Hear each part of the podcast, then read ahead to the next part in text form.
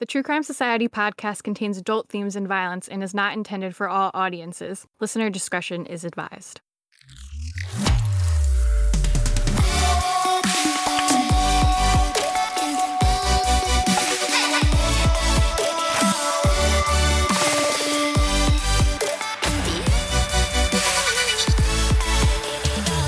What's up, guys? Welcome to another episode of the True Crime Society podcast with Stephanie and Olivia. It's Thursday, July 21st here right now. We're back to our regular few days before the episode comes out recording schedule. So back in live action.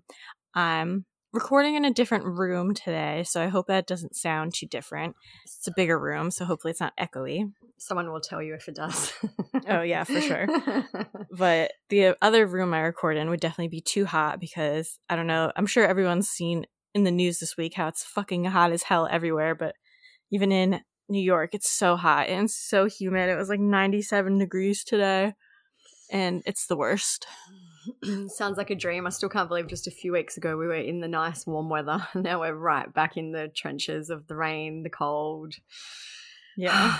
anyway, only a month to go or a month ish, and then hopefully it'll start getting warmer again. Yeah, I feel like you don't have like too long of a time of cold weather there at least. No, and like it is I know I whinge a lot about it and moan a lot, but it is pretty mild for us. It's just I don't know. I guess you know it's like what you're used to. I know in the UK this week when they had that big heat wave and um like the heat wave for them isn't doesn't seem like it should be that hot, but it's just what you're used to. Like, you know, what your houses are equipped for and you know, it's just yeah, yeah, like it's probably just as hot here as it is there, but like we have air conditioners yeah, and yeah. we're more used to it.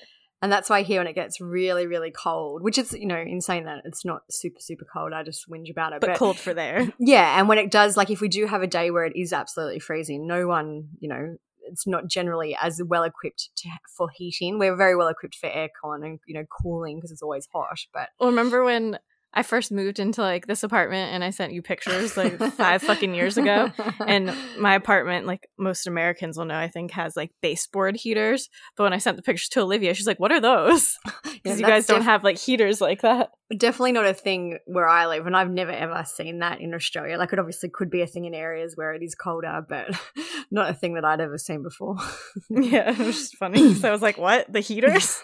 and even this year, because we live in like a valley, so it does get cool you know cooler here than it does in you know even if you drive a few minutes away it's probably 10 degrees cooler here. But um, we got our fireplace service this winter and then the guy's like yeah don't use it. It's it's because it's got a massive crack in it. So we have to get a oh, brand really? new fireplace. So yeah, it's been a cold cold winter. I'll stop whinging about it though. yeah. Well, it's like even though I'm not like super far from the city, but the city for some reason it just feels so much hotter there. I guess because it's more like pavement and like the tall buildings. It just feels so stuffy and terrible mm. there.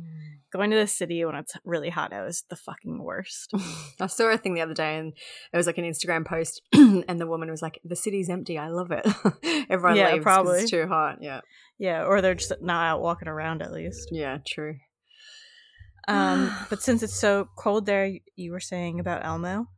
Oh, uh, yeah. So I was actually speaking to my husband about it last night. We haven't seen him since we've been back. I've been looking out. I thought maybe he's made his way up the street a little bit further, but we haven't seen him. So I think hopefully he's just hibernating and hopefully in a month or so he'll be back. But I don't know if they move on or I don't know. But yeah, I, I think it's pretty safe to say at this stage he's gone for at least a little while.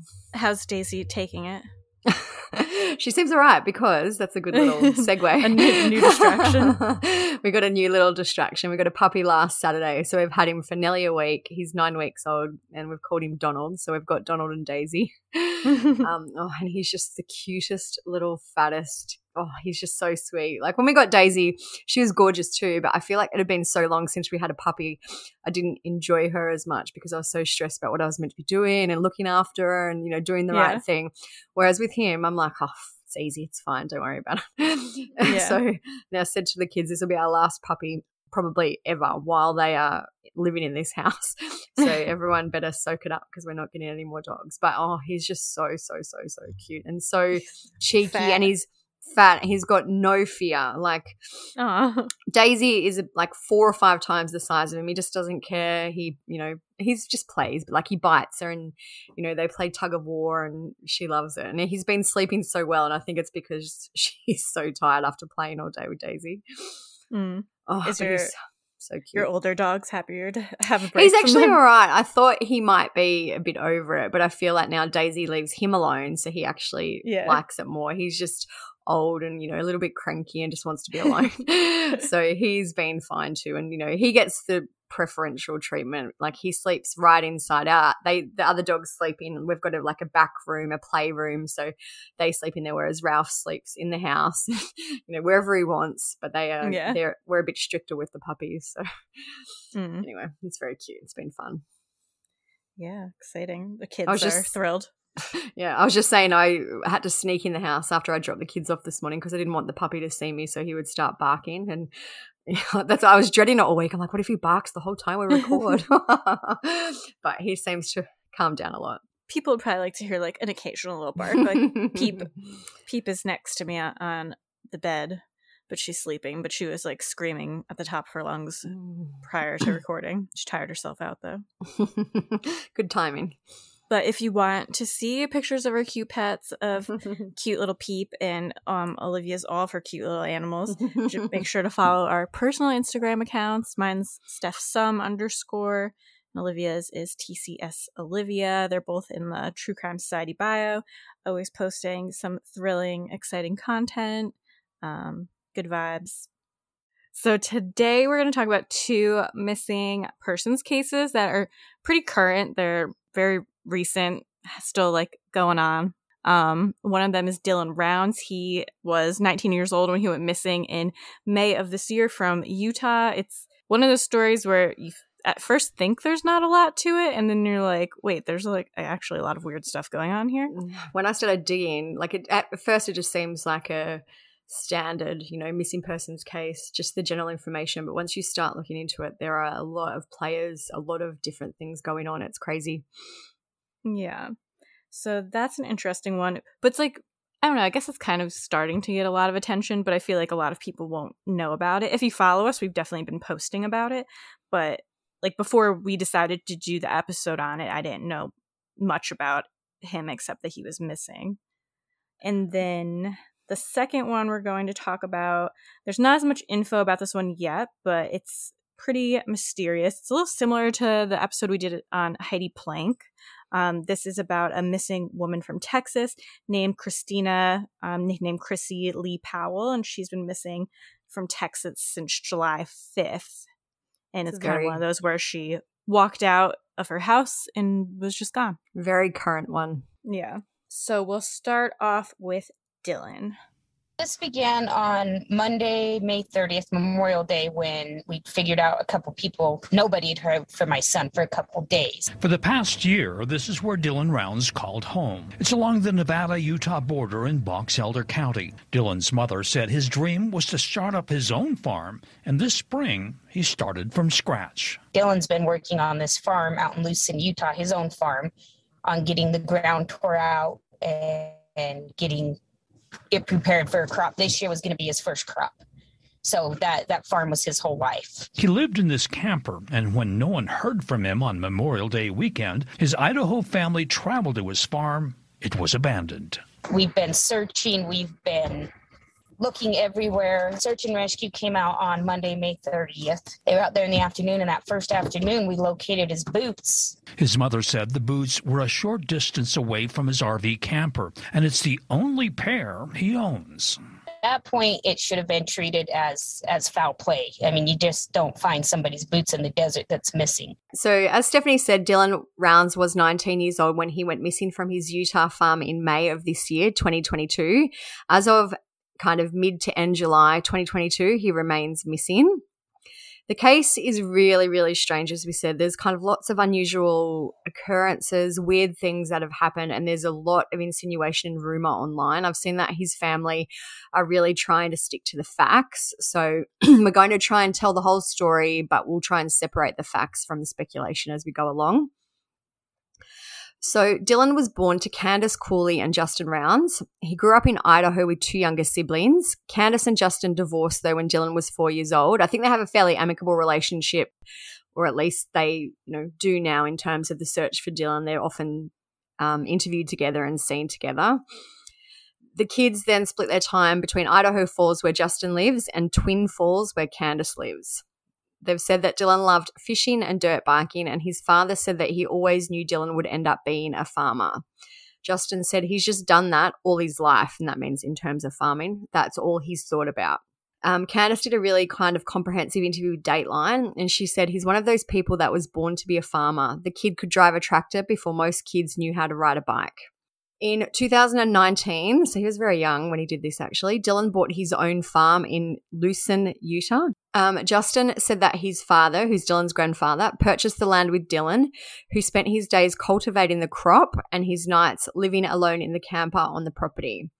Candace said of the property, it's sandy desert. It's literally people who want to get off the grid. There's some photos on the blog, but it is very um, sparse. There's like it's not actually there's no ranch or anything. It's just some trailers and some you know farming equipment and things like that imagine, on the farm. Imagine buying your own farm at what 17? Yeah, 18? well even no if Seven? it was 2019, yeah, so 16 even maybe. There's no I think that's not even illegal. I mean, legal. His parents must have co-signed or something. Surely, like, uh, and I don't know what the cost of the land is there, but yeah, it seems crazy. It's like, can sixteen-year-olds just buy property? so Candace told Dateline that this year, as in 2022, was going to be the first crop that he kind of farmed and harvested, and she said that his farm had to be built from the ground up. There was a lot of preparation that needed to be done. Candace made a post on Facebook about Dylan, which kind of talks about his farming passion. She said, You see, since Dylan was little, he has been a farmer. It was his passion. From the time he could walk, he would try to keep up with his dad and grandpa. Dylan could drive a tractor by himself before most kids could ride a bike. From as early as 10 years old, he was growing pumpkin patches and sweet corn to sell. The Rigby community knew every summer there would be Dylan's sweet corn for sale under the county line overpass. So Justin said that while the farm was Dylan's top priority, his son would often go back to stay with his parents in Idaho because his camper on the farm had no running water. So it was very primitive, not very well equipped. So Dylan was last seen confirmed on May 26th. I have seen some sources say that it was May 27, but I'm pretty sure it was the 26th.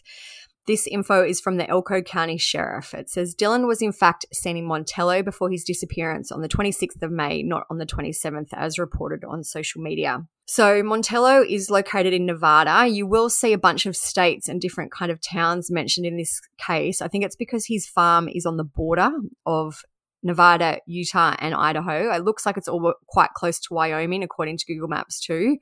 Um, his farm was in Box Elder County. So you'll hear a lot about the Box Elder County Sheriff in this episode. And if you see, there are some different law enforcement agencies from different states involved. And that's why basically his farm was in one area. He was last seen alive in a different area. His parents live in another area. So there's a bunch it's all on like people. the border. Yeah. A bunch of different, very close, geographically close law enforcement agencies kind of involved.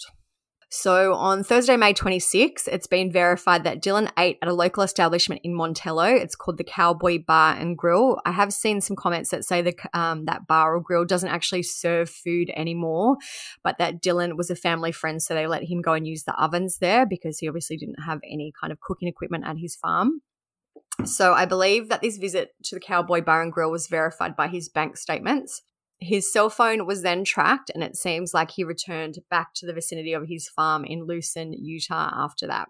He last spoke to his parents on the phone on May 26. Candace said he was so excited. He said, Mum, I'm just getting my first crop this year. So Dylan was growing triticale on his farm. It's a hybrid of wheat and rye that was first bred in labs during the late 19th century in Scotland and Germany. Um, and then it says commercially available triticale is almost always a second generation hybrid, which is a cross between two ki- kinds of primary triticale. So it seems very specialized. I've never even heard I of just that looked, before. What is, I looked it up because I was like, okay, what are we making with this? Um, it says triticale grain reduces oxidative stress, promotes bone health, has antioxidant nature, rich in minerals, reduces neural problems, increases cell production, and has high folate content and helps in Ooh. weight control. So Sounds like a healthier type of grain, maybe. yeah. All right. So his father, Justin, remembers speaking to Dylan that day too. He said he was talking about the different types of tractors that he was running and the service was spotty. So that was the last time that his parents spoke to Dylan. There are some reports that Dylan was seen again in Montello the following day, which was May 27, but this hasn't been verified. And as far as law enforcement goes, they're saying the last confirmed sighting was May 26. The last confirmed actual contact that Dylan had with anyone was Saturday, May 28. He called his grandmother at 6:51 a.m. I have seen some reports that say during this call, Dylan told his grandmother about a strange encounter that he'd recently had.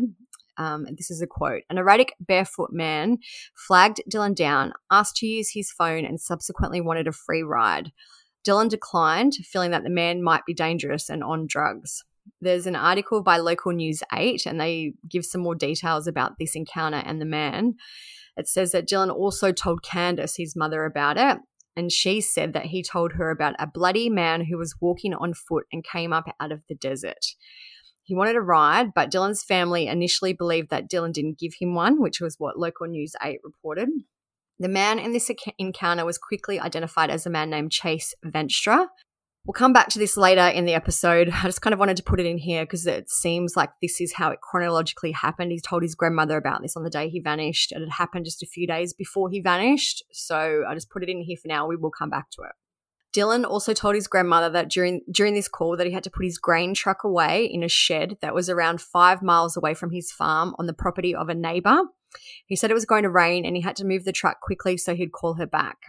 Uh, the cell phone pings showed that Dylan was near his farm in Lucin when this call was made, so that story seems to kind of add up and be accurate. The last pings and cell phone data from Dylan's phone occurred on at 3:41 p.m. on that day, so quite a few hours after he spoke to his grandmother, but that was the last activity on his cell phone. The following day, May 29, which is my birthday. Finally, I got to mention it's always your birthday. It's always my birthday. um, Dylan's grandmother became concerned when he had not called her back, and she was worried that he wasn't answering his phone. I'm assuming his phone must have been off or dead by that point because it would have pinged if someone was calling him, you would have thought. Yeah. But, you know. She called one of the farm workers, a man named Don, and asked him to check on Dylan. Don and another farmhand named Jim went to the farm to look for Dylan, but they couldn't find him anywhere. Eh, anywhere, he was nowhere to be seen. So I'm guessing D- Don and Jim looked for Dylan for the remainder of the day and the night because when he still hadn't shown up by the next day, which was May 30, they called Dylan's grandmother to let her know. She then called Dylan's best friend JD Wild, who said that he also didn't know where Dylan was. And at 11 a.m. on that day, May 30, JD called Candace, who's Dylan's mother, and she said, I instantly knew we had a problem. They all started calling around to see if anyone had seen Dylan, and nobody had. In the Dateline interview, Candace said that it was extremely unusual for Dylan to go so long without speaking to anybody. She said he breaks his phones, he loses phone charges, but he shows up at his father's house or my house within a matter of hours to get a spare one. So the fa- uh, Dylan's family and friends drove pretty quickly to the farm to try and look for him. As she was driving, Candace filed a missing person report with the Box Elder Sheriff's Office. And when his parents arrived, they found that his truck was parked near his trailer. It had been pressure washed, and the seat had been moved forward as if a shorter person had been driving it. Um, Candace said there was no tracks or footprints near the vehicle. She also told East Idaho News that she is four foot eleven and Dylan is five foot eleven, and that when she gets in his car, he, she always has to move the driver's seat up. She said when she looked in his truck on May 30, she said the quote, this quote, the seat was scooted up to the point I didn't even have to move it to drive. So it sounds like someone a lot shorter than Dylan maybe had last driven the Or car. someone was doing something like behind the seat and like pushed it up far. Yeah, that could be true too. So back to Dylan's story. Candace added that Dylan's truck was in four wheel drive, but that it was a feature of the truck that didn't work. She told the media that everyone in the family knew that the four wheel drive kind of component wasn't working because Dylan, quote, often complained about not being able to use the feature and having to drive his truck without it. So that's kind of seems to me that she's insinuating that someone tried to put the vehicle in four wheel drive, someone who didn't know that it wasn't working. So someone not Mm. particularly close to Dylan. Candace said that it rained around the time that Dylan went missing, which was why he told his grandmother that he was moving the truck. But she said there was no mud on the tires, no tracks, no nothing. She said that the interior of the truck seemed normal, which was dusty and dirty. 90 minutes after his family started looking for him, his boots were found tossed behind a pile of dirt. They were found approximately 100 yards away from the grain truck. So that seems to be kind of the five miles, you know, where he was moving it to. Yeah. Uh, Candace told da- Dateline the boots were found within the first hour, and she told them told Nate Eaton, the reporter for East Idaho News, that the boots were behind a pile of dirt just casually tossed out. She's also said that Dylan was very particular about his boots. She said he wears a pair, it's always the same pair. When they wear out, he goes and buys the exact same boots. Once they found the boots, Candace said our hearts dropped. A kid doesn't just go walking in the desert without his boots. And Justin said that finding the boots threw everyone for a loop. Our brains were going in a million different directions. We didn't know what to do. Candace has said in interviews that the boots were dry and didn't seem to have been exposed to the elements, which seems unusual if it had been raining. Hmm.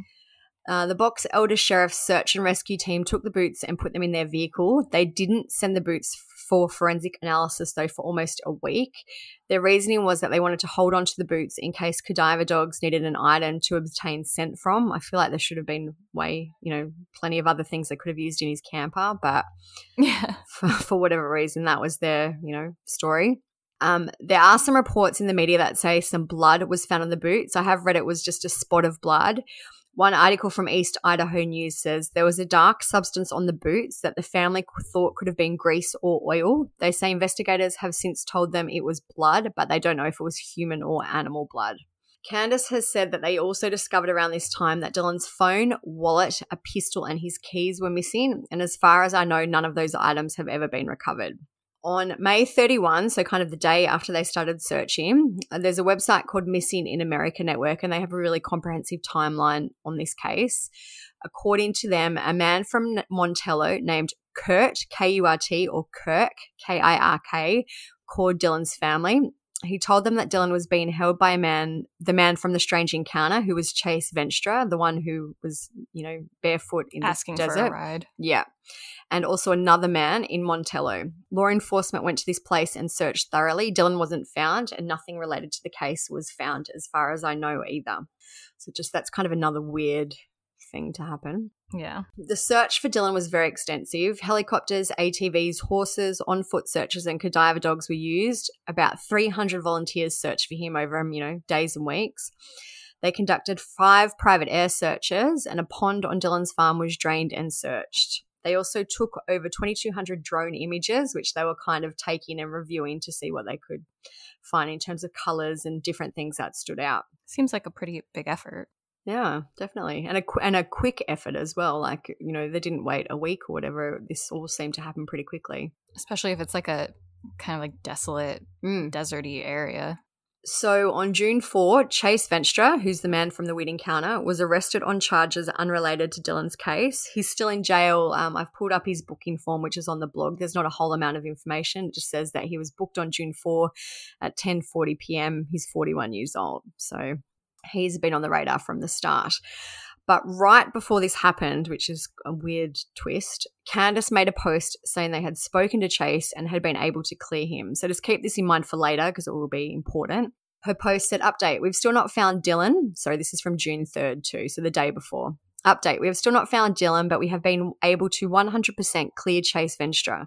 He's been cooperative once we spoke with him and we thank him for that. Um, and then just goes on again to say thank you for everyone who's helped. Dylan is an amazing kid. Everyone who knew him instantly liked him, so let's bring this kid home. But who's like we? Like how she's like we were able to. I know. Like, you like you personally have cleared him. Like you don't think that he's involved. It's so strange. And that was only a few days after he went missing. So I feel like whenever some like people connected to a case and directly start getting arrested for random shit suddenly, that means that police are like suspicious suspicious of them and looking for, For ways to like hold them. Yeah. So on June 5, Dylan's family were given permission by police to take his truck away from the farm. They hadn't carried out any fingerprinting or forensic testing, which seems like a very shoddy investigation. I feel like that happens in so many cases Yeah. we've talked about too, where they're like, "No, you could take the car," and then Yeah, eventually, eventually they're like, mm, "Maybe Bring we should do something with it." So the following day, which was June 6, Dylan's boots were finally logged into the police lab for further testing. So the search for Dylan went on to no avail for a few weeks after this. there was but there's bunkers and mines in the area. They were searched and cleared. They cleared 18 mines in the area and searched it for evidence. I don't think they found anything. Candace has said that she met with law enforcement and they ran through the case together for over five hours. And just like we were mentioning, on June 14, I guess there was some type of black backflip, and Dylan's truck was taken into custody, but by police in Bonneville County in Idaho. So this is another example of all these different people being involved. So someone who I've never ever seen mentioned before, the Bonneville County Police took the truck into custody. Too many cooks. Yes. Um, on June 15, Dylan's disappearance was classified as a criminal investigation and the FBI became involved. On June 16, police served a search warrant on the t- trailer of James Jim Brenner, who's Dylan's neighbor. I have seen some different things that they were neighbors or that also that James was squatting on Dylan's property. Dylan obviously knew about it either way. Um, I'm not entirely sure what the correct um, scenario is. I think they were neighbors and Jim was squatting on someone else's land, um, not Dylan's Like land. they have a lot of land, so they Yeah. didn't notice maybe. So during the search of Jim Brenner's trailer, police saw ball ammunition, ignition caps, black powder, and speed loads. All of that apparently relates to muzzle loading. I don't really know what that is, but it's some obviously some type of gun or rifle term. Um, the items were photographed by police but weren't seized at the time. June 18. So things did move quite quickly. Like things seems to be seem to be happening daily around this point. The two campers on Dylan's farm were finally taken into custody by police. On June 21, police went back to Jim Brenner's trailer and they seized the items that we mentioned, including ammunition, a muzzle loader, black powder, and ignition caps. On Thursday, June 23rd, James Brenner was charged with three counts of being a restricted person in possession of a firearm, which is a third degree felony. He was further charged on June 30 with being a felon in possession of a firearm. There's an affidavit which I'll put on the blog, but in it it says that James allegedly asked his friend to hide guns for him around the time that Dylan went missing. He told the friend that it was for, quote, his own safety, and that last time he had trouble with the law, they took everything from him and he did not want the things he had left to be taken again. Just kind of as an interesting note, James was the neighbor who lived near the shed, or squatting near the shed, where Dylan was going to move the grain truck to. So, mm. you know, that puts Dylan in that vicinity at the time that he disappeared because we know the grain truck made it there. So, Yeah, so it puts them both in the same vicinity. at the yeah, at the time of the disappearance. Yeah. So, James is still in custody. A tentative trial date for him has been set for the gun charges for September 12, 2022. As of now of recording, he hasn't been charged with anything in regards to Dylan's death. It was a little bit of weight lifted off my shoulders just knowing 200 miles from the search for Dylan Rounds in the vast desert near Nevada. good to see him in shackles. Suspect James Brenner pleaded not guilty to an unrelated charge, being a felon in possession of a firearm. Until we know it's hard. I mean, you know, you have emotion, but we need to know. Dylan's mom, Candace Cooley, Then, then we can move forward. was in the courtroom when the prosecutor recounted what he called Brenner's atrocious history, including a malicious shooting, illegally transporting and possessing a firearm, and a pending aggravated assault charge where he's accused of beating a 70 year old man. That's a relief knowing he's not going to get out. They are holding him. Cooley says Brenner sometimes worked with Dylan. He was his closest neighbor in Lucin when he went missing on May 28th. He just said he was a crazy old man, lived out in the desert. According to a complaint, after Dylan went missing, Brenner asked a friend to keep three muzzle loaders and a rifle safe. When the friend asked why, Brenner said it was for his own safety and that the last time he had trouble with the law, they took everything. I think James did something to him. I think he snapped. I, especially hearing more of what I hear in court, The Box Elder County Sheriff's Office says they are actively building their case. that's going to be our key. That's what we need. Somebody to talk. Until then, the family is doing what they can to find their son. Keep looking forward to getting the answers and being able to bring Dylan home. On June 28, 2022, the reward for info for Dylan's case rose up to $100,000. On July 1, Chase Venstra, who was the crazy man from the encounter that we spoke about and who was also taken into custody just a few days after Dylan went missing, was charged with being a restricted person in possession of a firearm. He is due in court on July 19. Yeah, so he was due in court um, like a day or two ago. There aren't any current updates online in the news about what happened to him. We'll keep a lookout, and if there is anything that comes from that, if it didn't happen on July 19, we'll keep you updated. Um, this info about the investigation into Chase's involvement comes from East Idaho News. It says federal court documents filed against Venstra state that the Davis County Sheriff and the Box Elder County Sheriff search, served a search warrant on his West Point residence on May 12 in conjunction with a homicide investigation. I feel like that may be a typo because Dylan wasn't missing. Then I feel like it has to be June 12, maybe Mm, yeah. or unless unless it's a different homicide investigation. But then it goes on to say the complaint does not say which homicide was being investigated, but it says two firearms were found in his motorhome. Well, they also haven't. Have they officially said that he was a homicide investigation? No, Dylan? no. Yeah, so maybe it's something else. It's weird. Um, but that do- it does say May 12 in the article, so just if anyone's wondering, that is what it says. Then on June 12, a search warrant was served on the residence of a person who investigators say was asked by Venstra to hold firearms for him. Three firearms were found in a water heater closet in a garage. A bulletproof vest and ammunition was also recovered. Another firearm was found in a crawl space in a child's bedroom. Good place to hide a gun. So Chase does have a long criminal history. Um, if you Google his name, you'll see it all pop up. He was involved in a 10 hour police standoff in 2016. This info about that is from KSL.com. It says a SWAT situation that lasted more than 10 hours finally ended peacefully Friday. The incident began after police officer, officers recognized Chase Montgomery Venstra, 34, while out on patrol. He said Venstra, Venstra did not respond to an officer's attempts to contact him after he went inside a house. SWAT responded to the scene and sent in a robot, which located weapons and ammunition in the house. And the robot searched the house room by room and cleared the main floor without finding Venstra. He was eventually arrested without incident and was booked into Davis County Jail. So he does have a long rap sheet. Um, yeah, there's a lot going on. Hmm. So we're now at Wednesday, July 6th. Police released this statement about the case. It says the law enforcement investigation into the disappearance of Dylan Rounds is ongoing. Law enforcement continues to be in the Lucin area. At this time, there are no organised searches planned for members of the public to participate in that are supported or authorised by law enforcement. We are asking the public to not search the area as it has the potential to compromise the investigation. As a family, so I'm assuming this is a joint kind of statement between the family and police. As a family, we're not asking for or requesting any public searches for Dylan. We request that everyone allow law enforcement to continue their organised investigation without hindrance or interference. So, seems like at that point they were working together. There have been some um, varying reports that law enforcement and the family haven't been getting along and haven't been working together, but at that point it seemed like they were. Mm, yeah.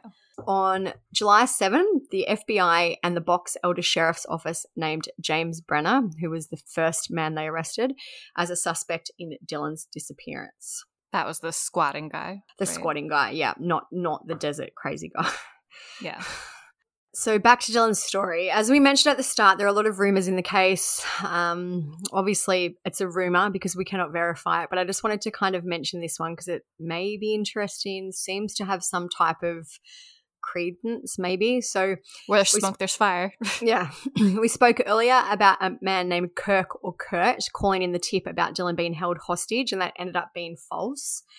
Um, we believe that Kirk or Kurt is actually Kurt Wadsworth, which is based on public records that I've found. I've read that he was 60, public records say he was 62, so anyway, early 60s at the time when Dylan went missing. Kurt had allegedly been helping out on Dylan's farm, and there are rumors that the two were ro- romantically involved. Kurt appeared on another podcast called On True Crime with Jess, and he said, Dylan's a hardworking young kid who had a dream and asked me to be involved in it. I worked as a backhoe operator, is all. And then he goes on to say, if you don't have any faith in me that I know what I know, I am the one that is going to solve this thing. I know everything about Dylan. They know absolutely nothing about Dylan's life. Um, a lot of the comments online about Kurt and his uh, supposed criminal history seem to have been deleted. Um, I couldn't find anything to back up what people are alleging um, in terms of his criminality. Um, you know, doesn't mean it's not out there. I just couldn't find it. And it seems like a lot of it has been deleted. So it's just an interesting kind of another piece to the story. Everyone involved with this case seems like a little off Yeah. in and some way. Yeah. Like when you Google his name and Dylan Rounds, the stuff that comes up is quite um, inflammatory, I guess. There's a lot of accusations being thrown around. As I said, we don't know if they're true. Um, but when I go to read more, a lot of it has been deleted. So I'm guessing, you know, there may be a little bit of truth in terms of maybe the relationship, but then we don't know. Who knows? I just wanted to mention it anyway. Well, this guy's clearly like invested for some reason. Like Mm. he's not just some like random guy. Yeah, and it yeah, like I feel like it's a bit strange. If he was just a farmhand, would you be going on these podcasts? No, And anyway, I don't know, but it's not like they're even if they're I don't know. It's like such a big age difference where it's like even if they were like BFFs or something, that's also like a little weird. Even the comment where he said, "I know everything about Dylan," they know absolutely nothing. That kind of implies Yeah, like very- that there was a very close relationship of- of what nature we don't know. But Well, it almost seems like possessive. yeah, Like they know they don't know anything, but I know everything. Um, there are some online comments that say Kurt and Chase Venstra, who was the guy, the creepy desert guy, didn't get along, which may have been why Kurt called in the false tip. Um, I guess he could have also been trying to throw them off the scent. I don't know. I, like, obviously, we don't know. Dylan's still missing. We don't know what happened, but I guess there's a few reasons why he could have done that. Mm-hmm. Um, there's also some discussion about a man named Don being involved. Don had been working on Dylan's farm until about six weeks prior to his disappearance. They had a falling out, I believe, over a washing machine or a part or something like that, and they parted ways. But Don was the man that Dylan's grandmother called to look for him initially, um, and he went with the guy Jim. Don and Jim went to look for him. Um, at the at this point, with the charges against James and Chase Venstra, nothing against Don. It doesn't maybe seem like he's involved, but I wanted to mention it as I guess it's always a possibility. I did fa- find this comment online, which I guess is why people suspect that Don may have something to do with it. It says, In the very beginning, the very first day, I had a feeling it was Jim and Don who had done something to Dylan. All I kept thinking about and repeating in my head is Jim, the grandma called Jim and Don Sunday and asked them to go to the farm and see if Dylan was there. This is what is bothering me. Jim and Don goes to the farm. Now all day Sunday they do not call grandma back, which is why I said at the start it seems like they searched for him for the whole day and didn't call her back till the following day. Which is weird. The person says, Why didn't they call grandma back as soon as possible? Why? What were they doing that they didn't call at the farm and tell grandma they were at the farm and Dylan's nowhere to be seen? So then it goes on and on. Um, you know, it just seems like there's a lot of kind of shady people involved. Yeah, like everyone and I also keep like reminding myself like Dylan's really young compared to like the rest of these people. Yeah, like these are men, a all, lot all of them. middle-aged men, you know, in their 50s And and, they're like- 60s. And they're like working on his farm, so he's like technically their boss, I guess, which might be a weird dynamic for them. Because anytime I've worked with someone who was like much older than me, where like if I had to tell them to do anything or like it was always a fucking struggle because they're like, well, I'm older than you. Or like if I knew how to do something that they didn't know how to do and I would like try to show them, like they'd always still have to like try to act superior because they're older. Like some people are just like that, not everyone, obviously. But I wonder if that that, ever caused weird. like a weird dynamic. So I also did mention earlier that the family and kind of law enforcement have been at odds at some point in the case. Um, both sides did re- make a press release. It was in June, so it was a little bit, um, you know, a few weeks ago, but I just thought it was an interesting aspect of the case to mention. Um, this is the Box Elder County Sheriff's Office press release. The Box Elder County Sheriff's Office is making continual efforts to locate Dylan Rounds and to investigate the circumstances surrounding his disappearance. This is an active law enforcement missing person slash criminal investigation.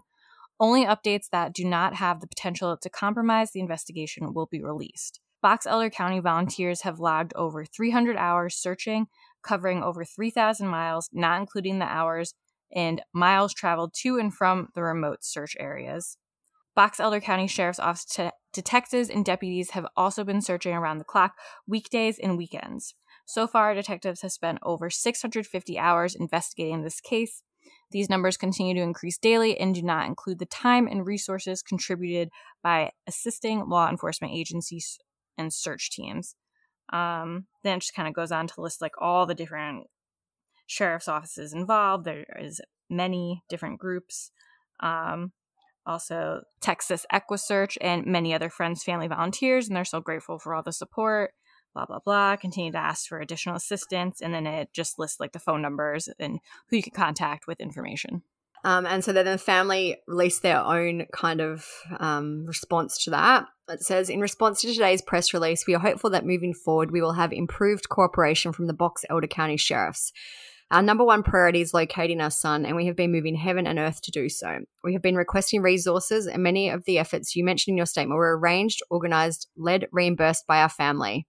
It's been a monumental effort spanning 15 very challenging days, of which we have had to make repeated requests for resources over multiple days before receiving a response from your office. While we respect that you have other cases and other events, no family should have to fight this hard for the help they need to find their missing son or daughter. We are eternally grateful for all the support and efforts put forth by everyone thus far, but this is not over. Rather than waste more effort and time trying to cooperate, we hope that we've reached a point where our efforts can be handled with the professionalism and dedication that any family should expect. So, since that, those two releases, they seem to have maybe been, um, you know, a bit of bit more cooperation. I know the family are still leading um, a lot of the investigation themselves. There is a Facebook group called Find Dylan Rounds Official because there's a lot of other Facebook groups on this too, but the one is official and his family are in the group. Um, one thing I do find interesting is that they have some hashtags that they use, and one is Find Dylan Rounds, which is self-explanatory, but the other two are trust hashtag Trust the Family and has, hashtag Facts Matter. Hmm. Yeah, and they like they've written things in the like there is some great information in the group. As I said, there's a timeline and all that stuff. But one of the things they've said, I do not have any of the gossipy side story information included, and that is because it makes for good entertainment, but it is not the focus of the group. So it seems like there's kind of a lot of drama also like it and i'm not surprised just based on the amount of you know different people who are involved the different circumstances um, it's kind of a perfect shitstorm of crazy side stories. There's just certain cases that really attract like the online communities. Yes. You know what I mean? Like I don't Yeah. even know what it is, but this is definitely one of them. Like Gannon was one, and yeah, I just I don't know. Mostly harmless. Yeah, it's yeah, it's strange. I don't know. Like I'm just looking now. There's one, two, three, four, five, six, seven groups at least that I can see. Um, I guess 'cause it's like mysterious and it's like a little complex, but not like too complex that you get confused. yeah, And there's a lot of shitty people to like point your finger at, I guess. and it, it, it is a real like you know in some cases like for example suzanne morphews the likely um, suspect is her husband there's not really really anyone else maybe the guy she had the affair with but do you know what i mean like there's very few actual plausible suspects whereas in this there seems to be a lot of people it's like a real mystery for those who want to follow it i guess Yeah. so, as of July 21, Dylan is still missing. Dylan is 19 years old. He's 5 foot 11 and weighs 160 pounds. He has dark brown hair and brown eyes. Candace told Dateline that he usually wears blue jeans, a flannel shirt, and a ball cap. She said he did not walk away from his lifelong dream. Dylan has no drug abuse, no substance abuse, no mental issues, no depression, no suicide thoughts, nothing. She said, I mean, everybody loved him. So hopefully there will be some type of resolution in that case soon. Um, I I don't even you know when we usually talk about theories, I feel like James Brenner surely has to be involved. Yeah. Everything He's- points to him, but whether or not he had others involved as well. He's the squatting neighbor, just Yeah. to clarify.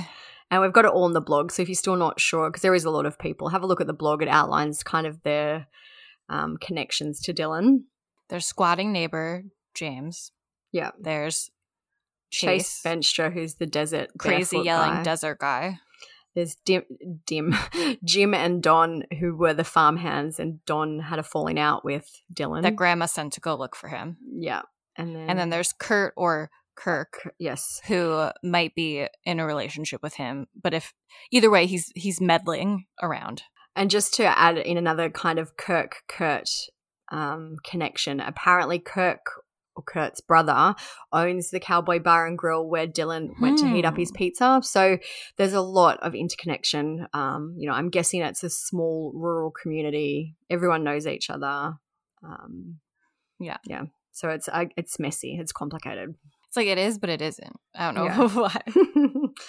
I just I, I I I can't think of a motive. Um, for this. Like, I guess the motive could be sexual if, if it ends up that that's been true. Obviously, we don't know. It's just a speculation, an online rumor. Like, it could be some type of. I'm leaning towards like dumb argument of some sort that got out Yeah. of hand. Yeah. Especially if it was like ends up being like the neighbor guy where like he wanted to move his truck. Like maybe um Dylan knew that that guy shouldn't have been squatting on the property or something, or I don't know. I did see a comment, and I I can't verify it, but it, it said that James Brenner is apparently quite short, like five foot four, if I remember rightly. So that would maybe explain why the car, the truck seat Mm. was moved. And I also wonder, like my thinking of a possible scenario is that maybe Dylan was shot to death standing outside his truck, which was why it was pressure washed, but the inside wasn't touched. Hmm. Um, I figure, theory. yeah, that's the that's the only real kind of thought I have based on the evidence that they've told us about. Had an argument with James and whoever, if anyone else was there, um, and that they've he's just kind of covered it up now. Yeah. So I think that's it for Dylan. We'll keep you updated. Check the blog. It's a lot. I know it's a lot to take in. Um, kind of reminds me, uh, not you know, of Mo and Caitlin and that. There's a lot of different people involved. So Yeah. if you're a bit confused, check out the blog. Yeah, and we'll keep posting about it too if there's any updates. If there's any updates by the time this comes out, I'll put some sort of clip here. Um, so the next one we're going to talk about is the one I mentioned before, um, a missing woman from Texas. Her name is Christina Chrissy Lee Powell, and she's been missing from San Antonio since July 5th. So very current, being right now it is the 21st. Um, like I said, this one, if you remember Heidi Planck, like it kind of has shades of Heidi Planck. unknown is just the scariest part. So many scenarios are playing out in the mind of Lauren Liao. And she's not just a friend, she's a sister. Her friend Chrissy Powell, whom she's known all her life, is missing. Liao is speaking on behalf of the family. It's just been really hard to kind of wrap our minds around where she might be, what could have happened. Last Tuesday, the paralegal called her work to say she was running late, but she never made it in. You see here Powell walking out her front door on Red Hill Place after 10:30 in the morning. The mother left her cell phone behind because the family believes she was rushing to get to work. This would be the last time the family saw or heard from her. My fear is not ever knowing anything. I mean, I, I think that'd be the worst to just spend the rest of my life looking for her because I will never give up. San Antonio police made this flyer saying the mother is a missing, endangered adult. Police say Powell has a medical condition that requires a doctor's care. The family told me the 39 year old doesn't have her medicine. Phone and see that there was no. Liao says this is not in her friend's character to just vanish, calling this disappearance bizarre. Police and the family have even checked the jail and hospitals. We just want you home.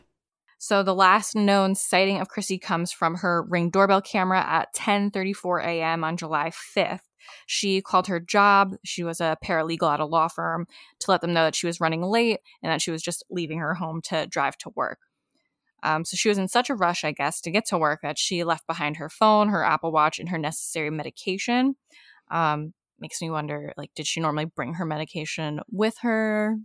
or do they just mean if she was like running away or something like she would have wanted to bring that i don't know like i don't bring my medications around with me really I've seen a lot of, which I'm probably getting ahead of myself, but I've seen a lot of media articles which mention that the medication was necessary. So it seems like it's not just something that she needed to take needed. once a day. She made might have had to take it multiple times a day or something like that. Mm. So yeah we don't know what it was for no, um so in the um, footage from her ring doorbell she can be seen dressed in dark clothing carrying a handbag she can be seen walking quickly and purposefully away from her home it's believed that she left in her 2020 nissan rogue as the vehicle is also still unaccounted for her mother claudia mobley spoke to the media and said we didn't really have any kind of in-depth conversation it was basically good morning she told me that she was running late um, and then she said that she was leaving for work.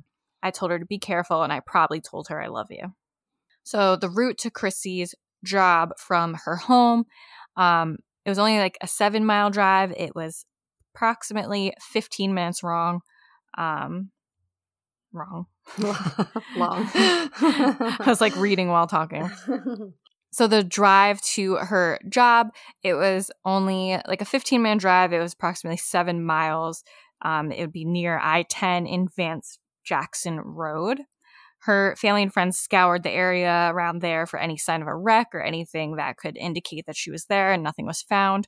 They've been checking jails, hospitals, and there's been no sign of her. Um, her family friend Lauren Leal, she told KENS 5 news station that the unknown is the scariest part. It's a, it is fear in my mind right now. Um, she also said it's hard to wrap our minds around where she might be or what could have happened. We want you to come home. She also said, My fear is not ever knowing anything. I mean, I think that would be the worst is spending the rest of my life looking for her. I'll never give up. It's a strange statement to say when she, like, I think that interview was probably only a week or a few days after she went missing. So she's already into the, we're never Maybe she's like her. a, a true crime follower. Yeah, maybe. Because that'd always be like my panic too of like, what if we never find out? Chrissy's mother told the media that police came to her home on July 6th to take a missing persons report, but that took days for anything to actually happen, which seems to be the ongoing theme of everything. On July 14th, police in Kerrville, an area around an hour away from Chrissy's home in the Apple Creek area, released a statement. And it says the San Antonio Police Department is looking for a missing endangered adult, Christina Lee Powell, 39 years old, who has diagnosed medical conditions that require a doctor's care.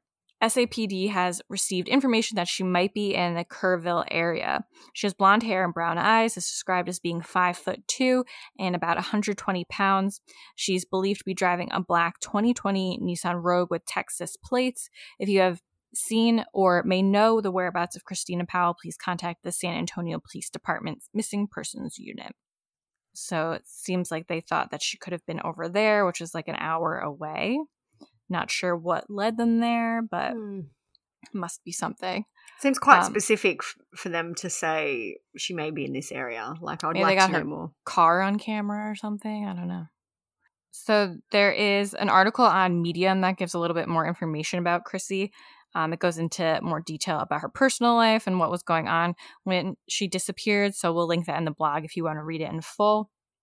Um, but it said, according to the article, on July 4th, 2022, that marked the one year since Chrissy's ex took their son to live with him. She had apparently been married twice and she didn't have amicable relationships with either ex at this point. Her mother, Claudia, spoke to Fox News and she said, We didn't do anything because a year ago on July 4th was when she had, when her boyfriend or ex boyfriend walked out and took the baby. So it was kind of a bad anniversary. Guessing they were asked if they did anything for 4th of July. Um, Because I've seen a few comments like maybe she had too many drinks and she was hungover, which was why she didn't go to work or was late for Hmm. work. But Yeah. it doesn't sound like that was it. yeah, they didn't do anything. Um, Chrissy also allegedly fought with one of her exes via text on July 3rd. Um, her mother said he wanted them to be a family unit again and was blaming her for them not being together anymore, which is a red flag. But it seems like the ex isn't a suspect in the case. Police claim Chrissy's ex boyfriend is, quote, absolutely cooperating and is clearly not a person of interest. While Claudia says that he and Chrissy, quote, had a wonderful visit on Saturday, which would have been June 2nd. Seems a little confusing. I like neither of the exes have names, so we don't really know which ex is which, but it earlier it was mentioned that um they didn't really have like an amicable relationship anymore, but, But then they're still having a wonderful visit. It's very strange. yeah, and then one of them's also wanting them to be together. I don't know. I'm pretty Maybe sure they got that along sometimes. I'm pretty sure that the ex that they talk about with the visit and the family unit, you know, blaming her for not wanting to be a family, is the father of the youngest son, um, Mm. kind of her most recent ex. But it still seems strange that after a year, anyway, I'm just, I know I'm getting into it, but after a year, he'd text her and still want to be a family unit, but they weren't amicable, but they were still seeing each other. It just seems messy. Yeah, it's confusing. It was also mentioned that this isn't the first time that Chrissy went missing. Claudia said that Chrissy went missing for four or five days back in 2017 or 2018, but she said the quote of her talking about this is one time she did, but I knew she was with her boyfriend. That was a long time ago. It was days, but not a week. Five days, but not a week. And so, and that's also weird. Like, you think you would remember when she went missing. Like, she doesn't seem to remember any of the details. I don't know. It's strange. But um, I mean, that's really it so far with her case. Um, a lot of people have been asking us about it if we were gonna like do a podcast or cover it all. We've definitely been posting about it, but that's really all the info there is. So there's not much out there yet, but it's definitely a case that has a lot of people intrigued as to what's going on. I feel like people will become more intrigued in this case, even though there's not much information, because of the ring doorbell footage. It always, maybe it's just me, but it always seems so eerie when you actually see the kind of final last away, known like- footage of the person walking away for the last time. Yeah. And like she looks like she just looks kind of like she's in a little bit of a hurry, but she doesn't look. She looks like know, she's late to work. Yeah, yeah, like she's rushing to get out the door and walking just to the car or whatever. So it's also like what happened that morning that she was running late. Like she left her phone, her medication. Like it seems like she, like something happened. Like did did she just oversleep? Did something happen that morning? I want, and I would really, you know, just for my own curiosity's sake, what medication she needed. Um, you know, Yeah, and, like and she had to bring with her. pretty much every article about this says that she will be in need of medical attention, or you know, so Yeah. yeah. It'll be interesting. I, I'm just I'm surprised that they haven't found her car. I guess she could be hiding out somewhere with the car. Like all you've got to do is put it in a garage. Mhm. Um, but yeah, I really don't know what the outcome will be. I hope that she's just clearing her head and will come back soon. But I know it's Yeah. been a long time now. We're at what three weeks or something like that. So hmm If there's any updates, I'll also put a clip here. Over the weekend, police say Powell's body was found in her car. It was parked at the shopping center at Huebner Oaks. KENS 5 reporter Henry Ramos is live there now. And Henry, do we know how this mother died? ACs, we still don't know at this hour, though we did call the medical examiner's office in the last 30 minutes. They're still working on the cause of death. This is the news that the family feared, and now they're left with so many other questions. How long was Powell here, and how did that mother lose her life? On July 5th, the law clerk was seen leaving her home. Three weeks later, San Antonio police say Powell's body was found in her car at the parking lot at Huebner Oak Center. According to SAPD, on Saturday evening, a security guard checked on a suspicious vehicle. Once he got closer, he smelled something foul. He looked inside and saw a body in the front passenger seat and called 911. Police believe it is Powell because of the car and ID found. SAPD says the car had been parked in the same location for about a week. just as a bit of an update to an older episode that we did in 2021 we did a podcast episode about a jane doe known as annandale jane doe i've also seen her referred to online as christmas tree lady um, the woman took her life in december 1996 in a cemetery in annandale virginia in a section called babyland she suffocated herself with a plastic bag over her head. So we've got a blog for that, um, which I've just bumped up. So it's right at the front of the homepage, and we've also got the episode if you want to learn more about her. But it was just such a crazy case.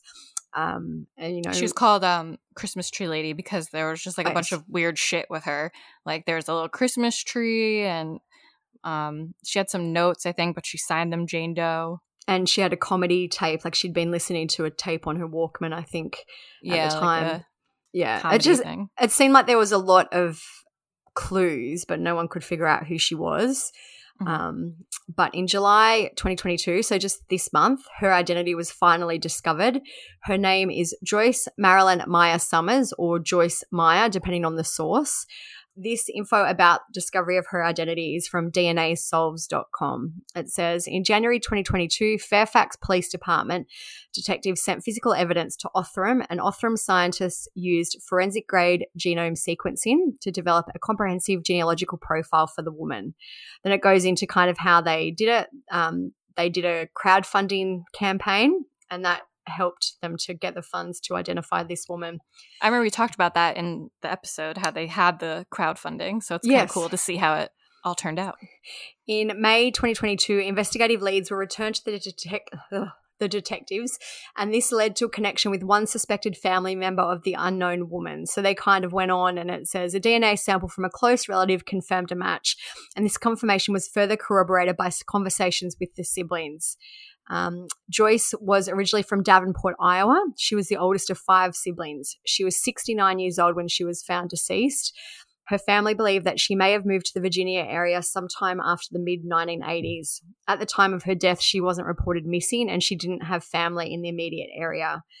Her family had apparently spent years looking for her, even though they didn't report her missing and they'd hired a private private detective. Additionally, it appears that Joyce didn't have and never had any children, which is interesting because everyone was always curious as why she took her life in the baby. Like it was always speculated that maybe she'd lost a child or had a child in the cemetery. but it apparently, you know, seems like she may not have. Um, Major Ed O'Carroll, who's the Bureau Commander for Major Crimes, Cyber, and Forensics at Fairfax Police Department, said After decades of wondering what happened to their loved one, Joyce's family is finally at peace thanks to the dedicated work of several generations of detectives, anonymous donors, and Othram. Our detectives never stopped working for Joyce and her family. Advances in technology will continue to help close cases and provide answers to victims' families. Um, it's, I feel like this is something that's going to happen a lot more in terms of the identification of these does, just because there is this, you know, crazy advances in familial DNA and um, genealogy. So it seems like there's been so many like cases and Jane Doe, John Doe's, and things happening right now because of the genealogy. Yeah, it's crazy. And like, you know, I feel like obviously without without that this would never have been solved. Um but uh, yeah, it'll be interesting to see what happens over the next few years because it seems like every week there's a new doe that's been unidentified for 30 or 40 years and they're finally being kind of returned to their families. Yeah. Um so her sister did an interview with the Washington Post that gave a little bit more information about her life because I'm sure all of you like me are wondering like I need I want to know more about her like how'd she end up here so her sister did say in the interview also about like all the weird clues and like the Christmas tree and the Babyland. She was like, that's like just exactly who my sister was. Like she would have wanted to leave these weird clues so no one would know anything or like we'd all be like wondering what was happening. So I guess that's that. But um she also said she gave a little bit about her life. Um Joyce, she was born in July 1927. She was the oldest of three girls and two boys, and they grew up on a farm outside of Davenport, Iowa. She attended Iowa State University and then moved to LA, where she got a job at 17 Magazine, which is pretty cool. Um, and she lived with her aunt there. Um, her sister said she was very creative, very smart, very artistic. Then she left 17 Magazine to begin teaching second grade at a Catholic school in LA, which seems like a big turn her sister said about that. She said it was difficult. She had 60 second graders and she didn't have background in education. She was very meticulous, staying up until the wee hours to do lesson planning. Around that time, Joyce began seeing a psychiatrist. Her sister said at the time, psychoanalysis was all about blaming the family, blame the mother. It sort of estranged her from our family. She also said that Joyce was first married around 1959 and later had a divorce. And at some point in the 1960s, their mother traveled to California for a 24 hour confrontation session with her. So in this confrontation, Joyce like blamed her mother of being a terrible parent, and um, the sister said it was terrible. It broke her mother's heart. So clearly, there was some family, family struggles. the sister, she said she continued to write letters to her, but she never replied really. And that Joyce moved to Seattle and married a man named James E. Summers, and Joyce like didn't even tell her family about this. And police found a divorce certificate showing that Joyce and James divorced in 1977, never had any hmm. children, like you mentioned. And then Joyce moved to Tucson. Her sister said she had a trailer in a trailer park. She wasn't very happy in that situation. In the 1980s, her siblings all went to visit her in Tucson, where Joyce asked the family to build her a house, and the family couldn't do that. And Joyce was unhappy with that. And pretty much ever since then, she dropped off the face of the earth and never talked to any of them again. Then it says the siblings tried to locate her in the early 1990s. Her brother um, traveled to where the trailer was in Tucson, but that it was abandoned.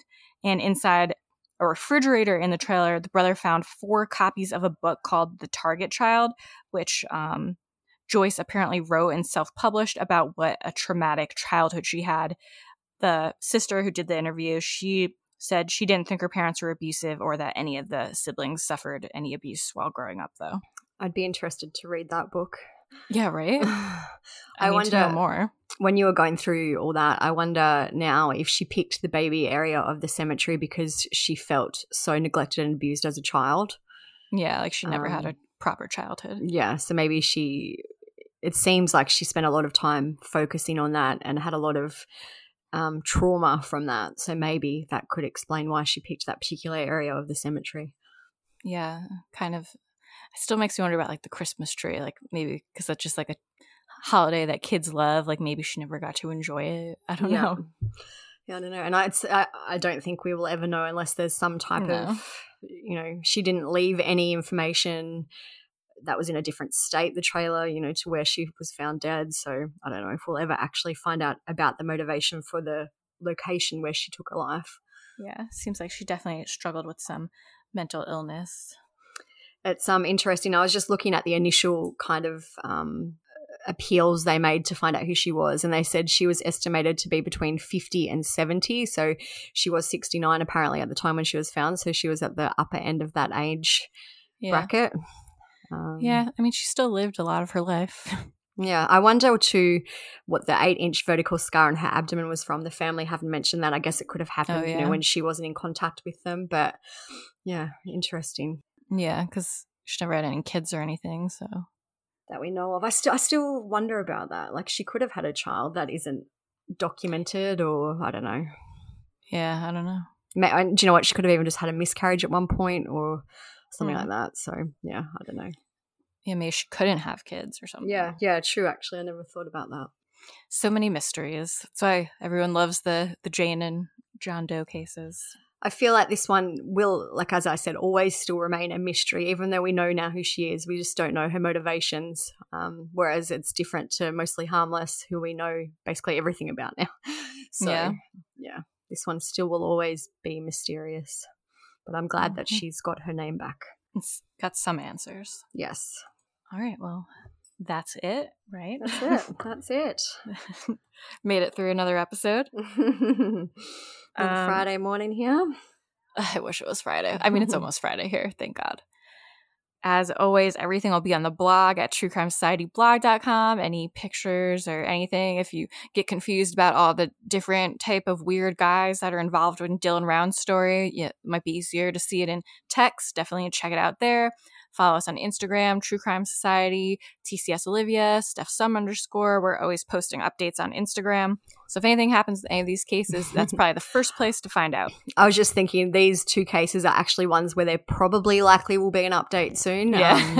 Um, it's been a while since we've had a really current case, maybe. So Yeah, I'll definitely put in clips of any updates, but also definitely follow us on Instagram. Yeah. Um, share the podcast, share with your friends, post to your Instagram stories. We always repost them. It's a big help to us to help get the word out because people love true crime. They're always looking for more podcasts. So Mhm. you just got to let them know. yeah, If you haven't left us a review or a rating or anything yet, please do that. That's always a big help to us as well and makes us very, very happy. I think that's everything. All the usual stuff. That's it. If you guys have any things you want to see on the podcast, any cases you want to talk about, want to hear us talk about, just shoot them over on Instagram and we'll add them to our list. Definitely. Thank you guys for listening. We'll talk to you all next week. Bye. See ya. Bye.